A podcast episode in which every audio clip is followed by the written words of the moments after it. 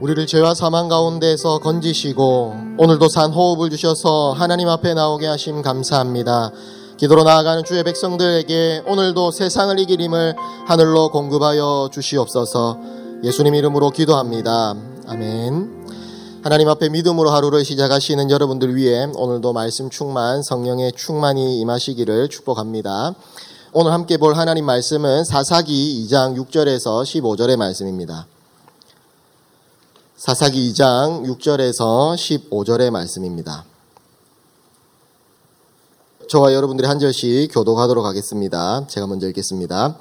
전에 여호수아가 백성을 보내매 이스라엘 자손이 각기 그들의 기업으로 가서 땅을 차지하였고 백성이 여호수아가 사는 날 동안과 여호수아 뒤에 생존한 장로들 곧 여호와께서 이스라엘을 위하여 행하신 모든 큰 일을 본 자들이 사는 날 동안에 여호와를 섬겼더라. 여호와의 종 눈의 아들 여호수아가 110세에 죽음에 무리가 그의 기업의 경내 에브라임 산지 가하스산 북쪽 딥나 테레스에 장사하였고 그 세대의 사람도 다 그 조상들에게로 돌아갔고 그 후에 일어난 다른 세대는 여호와를 알지 못하며 여호와께서 이스라엘을 위하여 행하신 일도 알지 못하였더라. 이스라엘 자손이 여호와의 목전에 악을 행하여 바알들을 섬기며 애굽 땅에서 그들을 인도하여 내신 그들의 조상들의 하나님 여호와를 버리고 다른 신들 곧 그들의 주위에 있는 백성의 신들을 따라 그들에게 절하여 여호와를 진노하시게 하였으되 곧 그들이 여호와를 버리고 바알과 아스다롯을 섬겼으므로 여호와께서 이스라엘에게 진노하사 노략하는 자의 손에 넘겨주사 그들이 노략을 당하게 하시며 또 주위에 있는 모든 대적의 손에 팔아 넘기심에 그들이 다시는 대적을 당하지 못하였으며 그들이 어디로 가든지 여호와의 손이 그들에게 재앙을 내리시니 곧 여호와께서 말씀하신 것과 같고 여호와께서 그들에게 맹세하신 것과 같아서 그들의 괴로움이 심하였더라. 아멘. 오늘 성경 본문은 계속해서 사사기의 서론에 해당되는 말씀입니다. 이 서론에서 사사시대의 특징을 설명해 주고 있습니다. 사사기 1장은 이스라엘의 관점에서 군사 정치적인 상황을 묘사하고 있습니다. 이어지는 2장은 하나님의 관점에서 이스라엘의 종교적 상황을 묘사하고 있습니다. 그러면서 이 시대 전체를 요약하는 문제의 근원에 대해서 이야기를 하는데 그것은 바로 이스라엘의 종교적인 부패다라는 것입니다. 이스라엘이 애굽에서 그들을 구원하시고 약속의 땅으로 인도하신 전능하신 하나님을 버렸다라는 것입니다. 하나님이 행하신 구원의 일들을 알지 못하고 우상을 섬기는 죄를 지은 것에 있다라고 말하고 있습니다. 가나안을 정복해야 될 이스라엘 백성들이 오히려 가나안화되어서 그들과 같이 되었던 것입니다. 이런 범죄 때문에 하나님께서는 이스라엘의 괴로움을 겪게 하셨습니다. 이것이 사사시대 전체의 영적 특징입니다. 그러나 이스라엘이 약속의 땅에서 처음부터 여호와 신앙을 버렸던 것은 아니었습니다. 여호수아와 여호수아 뒤에 생존한 장로들이 사는 날 동안에는 여호와를 알고 여호와를 잘 섬겼다라고 성경은 말하고 있습니다. 우리 함께 7절 말씀을 같이 읽어 보시겠습니다. 백성이 여호수아가 사는 날 동안과 여호수아 뒤에 생존한 장로들 곧 여호와께서 이스라엘을 위하여 행하신 모든 큰 일을 본 자들이 사는 날 동안에 여호와를 섬겼더라. 이스라엘 백성은 하나님이 구원하셔서 언약을 맺고 자기의 백성을 삼으신 하나님의 백성들입니다. 그들은 하나님을 알고 이 하나님만을 신뢰하며 살아가면 되었습니다. 여호수아와 여호와께서 이스라엘을 위해 행하신 모든 일을 본 장로들이 사는 날 동안에는 하나님을 알고 하나님을 잘 섬겼습니다. 그러나 불과 한 세대 만에 이스라엘 백성들은 그들의 여호와 하나님을 버리고 다른 신을 섬겼습니다. 가나안화되어서 가나안 땅의 신들을 섬겼습니다. 그들이 하나님을 버린 이유는 하나님을 몰라서였습니다. 우리 10절 말씀을 같이 읽어 보시겠습니다. 그 세대의 사람도 다 그 조상들에게로 돌아갔고 그 후에 일어난 다른 세대는 여호와를 알지 못하며 여호와께서 이스라엘을 위하여 행하신 일도 알지 못하였더라. 이스라엘 후손들은 과연 여호와를 알지 못하고 여호와께서 이스라엘을 위하여서 행하신 일도 알지 못했을까요? 자신들이 왜 열두 지파의 연합 공동체인지 자신들이 어떻게 이곳에 살고 있는지 알지 못하였을까요? 이스라엘은 자신들의 조상이 아브라함이라는 것과 자신들이 애국 가운데에서 나아온 것과 하나님께서 광야에서 인도하셨고 가나안 정복 전쟁에서 승리하게 해주셨다는 것을 모두 알고 있었습니다. 본문에서 알지 못하였다라는 이 표현은 몰랐다라는 것이 아니라 인정하지 않는다라는 의미입니다.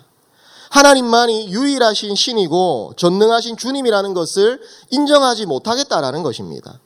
하나님만 신뢰하고 살아가면 되는데 하나님만 신뢰하고는 살아가지 못하겠다.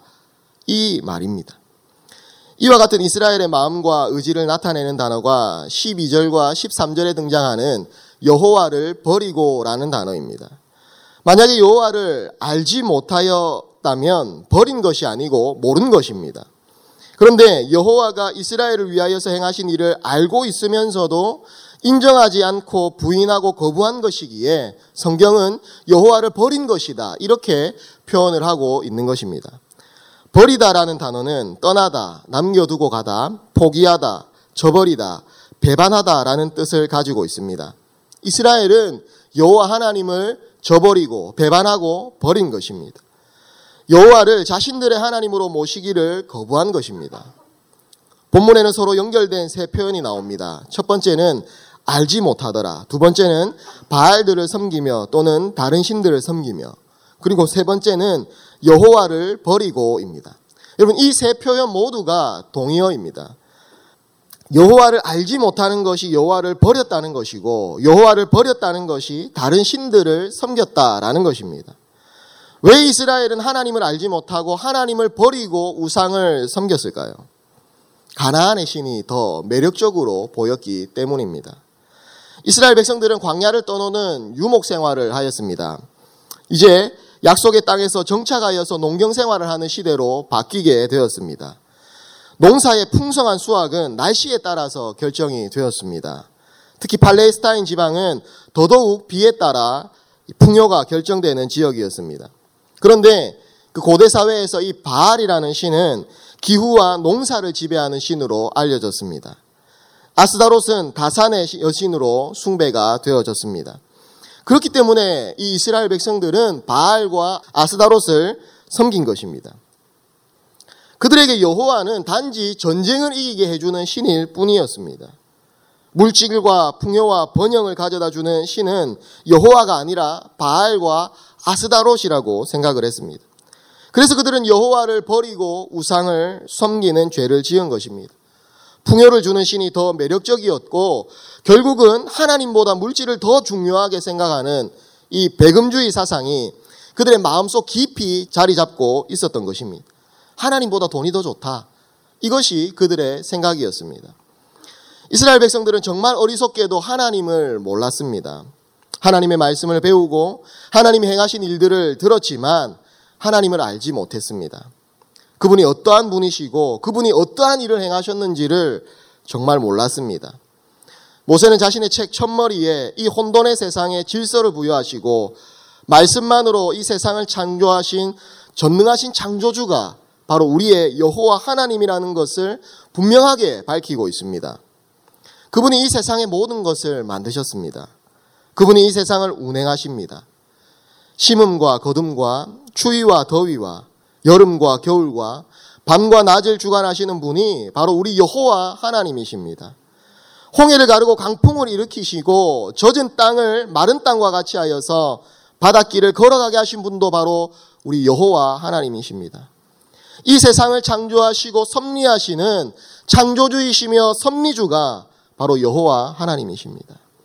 그분은 전쟁에만 능하신 전쟁의 신일 뿐만이 아니라 세상의 모든 것을 주관하시고 날씨와 빛까지 주관하시는 전능하신 유일한 하나님이십니다.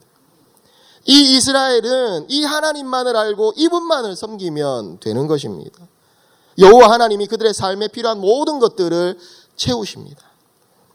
그들이 생명의 불모지 광야에서 40년을 살 수 있었던 것도 바로 하나님이 직접 그들을 먹이시고 입히셨기 때문이었습니다.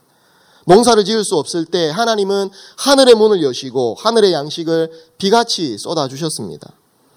우리의 생존과 번영은 오직 여호와 하나님께만 달려 있는 것입니다. 하나님께만 승리가 있고 하나님만이 우리 인생의 참된 만족이 되시는 것입니다. 우리는 어떻습니까? 우리에게는 우상이 없습니까? 우리에게는 바알이 없습니까? 우리에게는 여호와 하나님만이 참 주권자이시며 온 땅의 주님이시라는 이 바른 고백이 있습니까? 이 진리의 고백 앞에 헛됨을 폭로해야 될 우상은 없습니까? 이 바른 신앙 앞에 돈의 헛됨을 폭로하십니까? 이 바른 신앙 앞에서 세상의 명예와 권세와 성공의 헛됨을 폭로하십니까? 우리는 누구를 섬기고 있습니까? 내가 섬기는 하나님은 누구입니까? 결국 신앙은 신론의 싸움입니다. 내가 믿는 하나님을 누구로 알고 있느냐 하는 것입니다. 그렇게 아는 지식을 내 삶의 어떠한 경우에라도 양보하지 않아야 합니다. 여호와를 아는 지식을 누구에게도 빼앗기지 않아야 한다라는 것입니다. 이 믿음을 생명같이 지키며 끝까지 유지하고 관철시키는 것이 바로 신앙인 것입니다. 나의 하나님은 여호와입니다라는 바른 신앙을 고백하는 사람이 저와 여러분이기를 축복합니다. 여호와가 누구이시며 그분이 우리를 위해 무엇을 하셨는지를 온전히 아는 믿음으로 하루하루를 살아가는 믿음의 사람이 바로 저와 여러분이기를 축복합니다. 이렇게 하나님을 아는 신앙을 우리가 확신한다면 우리는 이것을 우리의 자녀와 후손들에게 전해야 하는 것입니다. 여러분 신앙의 교육에 우리가 힘써야 하는 것입니다. 한 세대만의 여호와 신앙이 단절된 것은 잘못된 신앙 교육의 결과인 것입니다. 우리 10절 말씀을 다시 한 번 더 읽어 보시겠습니다. 그 세대의 사람도 다 그 조상들에게로 돌아갔고 그 후에 일어난 다른 세대는 여호와를 알지 못하며 여호와께서 이스라엘을 위하여 행하신 일도 알지 못하였더라. 여기서 우리가 주목해야 할 단어는 바로 다른 세대입니다. 여호수아와 여호수아 뒤에 생존한 하나님의 큰 일을 목격한 사람들이 죽고 난 이후에 다른 세대가 일어났다라고 표현하고 있습니다. 이상하지 않습니까, 여러분? 기성세대를 이은 다음 세대를 우리는 흔히 다음 세대 이렇게 표현을 합니다. 그런데 다음 세대라고 표현하지 않고 지금 다른 세대라고 성경은 표현하고 있습니다. 이것은 질적으로 다르다라는 것입니다. 그 이전의 세대와 지금의 세대는 질적으로 완전히 다르다는 것을 성경은 말해주고 있는 것입니다. 이전 세대의 신앙의 유산을 잘 물려받고 따르는 자들이라면 분명히 다음 세대라고 했을 것입니다. 그런데 그들은 그 신앙의 유산을 따르지 않았습니다. 그들은 여호와 신앙을 제대로 전수받지 못했습니다. 그래서 그들은 여호와 하나님에 대하여서 무지했던 것입니다. 여러분 우리 함께 신명기 6장 6절과 7절의 말씀을 읽어 보시겠습니다. 오늘 내가 내게 명하는 이 말씀을 너는 마음에 새기고 네 자녀에게 부지런히 가르치며 집에 앉았을 때에든지 길을 갈 때에든지 누워 있을 때에든지 일어날 때에든지 이 말씀을 강론할 것이며 여러분 이스라엘 백성의 부모들은요 무엇보다도 믿음을 유산으로 물려주어야 했습니다. 자녀들에게 부지런히 하나님의 말씀을 가르치고 강론해야 됐습니다. 언제 어디서든지 여호와 하나님이 누구이신지 이 여호와께서 우리를 위하여서 해주신 일이 무엇인지를 가르쳐야 합니다. 그런데 이 일에 소홀하였습니다. 그렇기에 여호와가 그들의 부모의 하나님일지는 모르나 그들 자신의 하나님은 아니었던 것입니다. 사랑하는 여러분, 하나님을 안다는 것은 체험적인 지식을 말하는 것입니다. 알다라는 뜻의 히브리어 원형인 야다라는 단어는 부부간의 성관계를 통하여서 부부가 서로를 구체적으로 알게 되는 것과 같은 경험적인 알을 표현하는 것입니다. 자신들의 생활 가운데 하나님을 체험적으로 만나야 하는 것입니다. 부모님의 하나님이 아니라 나의 하나님으로 만나야 되는 것입니다. 그냥 하나님과 나의 하나님은 천지 차이가 있습니다. 그냥 하나님은 별 의미가 없습니다. 남의 신랑이 나에게 큰 의미가 없듯이 그냥 하나님은 별 의미가 없는 것입니다. 그분이 전능하신들 그것이 나에게 무슨 의미가 있습니까? 그분이 모든 것을 꿰뚫어 보시는 전지하신 분이시더라도 그것이 나와 무슨 상관이 있습니까? 남의 아버지가 올림픽에서 금메달을 딴들, 남의 신랑이 그 아내에게 다이아 반지를 선물을 한들, 그것이 나에게 무슨 의미가 있는 것입니까? 사랑하는 성도 여러분, 우리의 자녀들에게 우리의 하나님이 정말 자신들만의 하나님입니까? 우리가 그렇게 신앙을 진지하게 전수하고 믿음을 가르치고 있습니까? 정말 하나님 한 분 마음에 모셨다면 우리 자녀들에게 그것만으로 족하다라고 생각하고 계십니까? 저도 새로운 교회에 오기 전까지 중고등부만 10년 정도 사역을 했습니다. 냉정하게 말해서 오늘날 믿음의 부모님들이 자녀들의 신앙 교육에 그렇게 목숨 걸지 않으십니다. 소위 말하는 세상에서 성공하는 사람들이 되기를 원하시지 하나님께 인정받는 사람이 되는 것에는 그다지 신경을 쓰시지 않으십니다. 자녀를 키워보니 그 마음은 공감이 됩니다.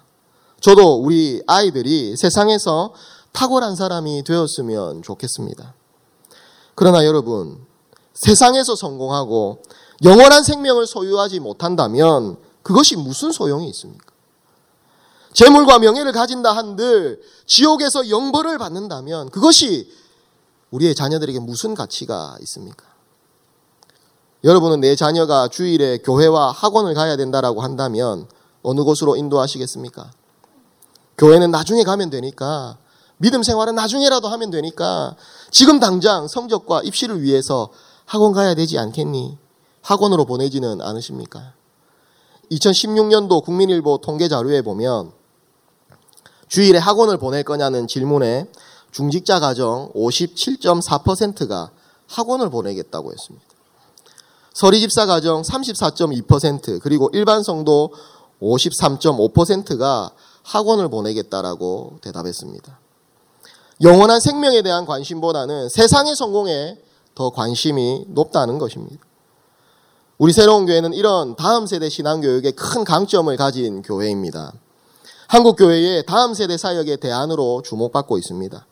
사랑하는 여러분, 무슨 일이 있더라도 여러분들의 자녀를 뉴젠으로 보내십시오. 그리고 뉴젠 교육자들과 선생님들과 함께 의논하면서 기도하며 신앙의 교육에 목숨을 거시기 바랍니다. 세상 그 무엇과도 우리 하나님을 바꿀 수 없음을 우리 자녀들에게 가르치셔야 합니다. 영원한 생명을 그들에게 물려주십시오. 특별히 오늘은 대학 수능 시험이 있기로 되어 있던 날이었습니다. 어제 있었던 지진으로 말미암아 한 주 연기가 되었습니다. 여러분 수능을 치는 날은 대부분 수많은 한국 교회가 수능 치는 자녀들을 위하여서 모여 기도합니다. 그러나 우리의 기도의 제목이 바뀌어야 할 것입니다. 원하는 대학에 들어가게 해주세요가 아니라 먼저 참 생명을 소유하는 하나님의 은혜를 입는 자녀가 되게 해주세요. 부모님의 하나님이 아니라 나의 하나님으로 우리 아이들이 여호와를 만나는 은혜가 있게 도와주시옵소서. 자신의 삶 가운데 임재하시는 하나님을 체험하면서 살아가는 하나님의 사람들이 되게 해 주시옵소서. 이런 자녀를 하나님이 먹이시고 입히시고 채우십니다. 여러분들이 먹이시지 않아도 우리 하나님께서 그런 자녀의 인생을 책임져 주시고 평생 동안 참 아버지가 되어 주십니다. 하나님이 참 아버지가 되셔서 그 자녀들의 일생에 필요한 모든 것들을 채우시고 먹이시고 입히십니다. 이 자녀에게 하나님이 참 은혜와 평안으로 채워 주십니다. 이스라엘 백성이 약속의 땅에 들어갔지만 그들에게 왜 안식이 사라지고 대적들에게 당하며 괴로움이 심해졌습니까? 약속의 땅은 풍요로움과 안식을 가져다 주는 땅이었는데 그들은 안식이 아니라 괴로움을 당했습니다. 그 이유는 바로 여호와를 알지 못했기 때문이었습니다. 여호와를 나의 하나님 여호와로 모시지 못했기 때문이었습니다. 그래서 그들은 약속의 땅, 하나님의 적과 꿀이 흐르는 그 안식의 땅에서조차도 고통을 당했던 것입니다. 하나님 없는 물질과 명예는 결국 헛될 뿐이라는 것을 또 참된 안식과 위로를 우리에게 제공하지 못한다라는 것을 오늘 성경은 우리에게 이야기하고 있는 것입니다. 우리의 다음 세대를 우리의 신앙과 믿음의 유산을 이어받은 다음 세대로 키우기를 원하십니까? 아니면 돈과 명예는 가졌으나 하나님을 모르는 다른 세대로 다른 세대가 되기를 원하십니까? 오늘 이 새벽에 우리 자녀들의 영혼과 신앙 교육을 위하여서 간절히 부르짖읍시다. 우리의 자녀들이 나의 하나님 여호와를 체험하며 살아가는 믿음의 자녀들이 되기를 기도합시다. 사랑하는 여러분, 여호와를 알되 힘써 알아갑시다. 그리고 이 여호와 하나님을 힘써 우리의 다음 세대에 전하는 믿음의 기성세대가 됩시다. 하나님을 아는 믿음의 백성 되어서 하나님 나라인 교회에서 참된 안식의 삶을 살아가는 저와 여러분과 우리의 다음 세대가 되기를 주님의 이름으로 축복합니다.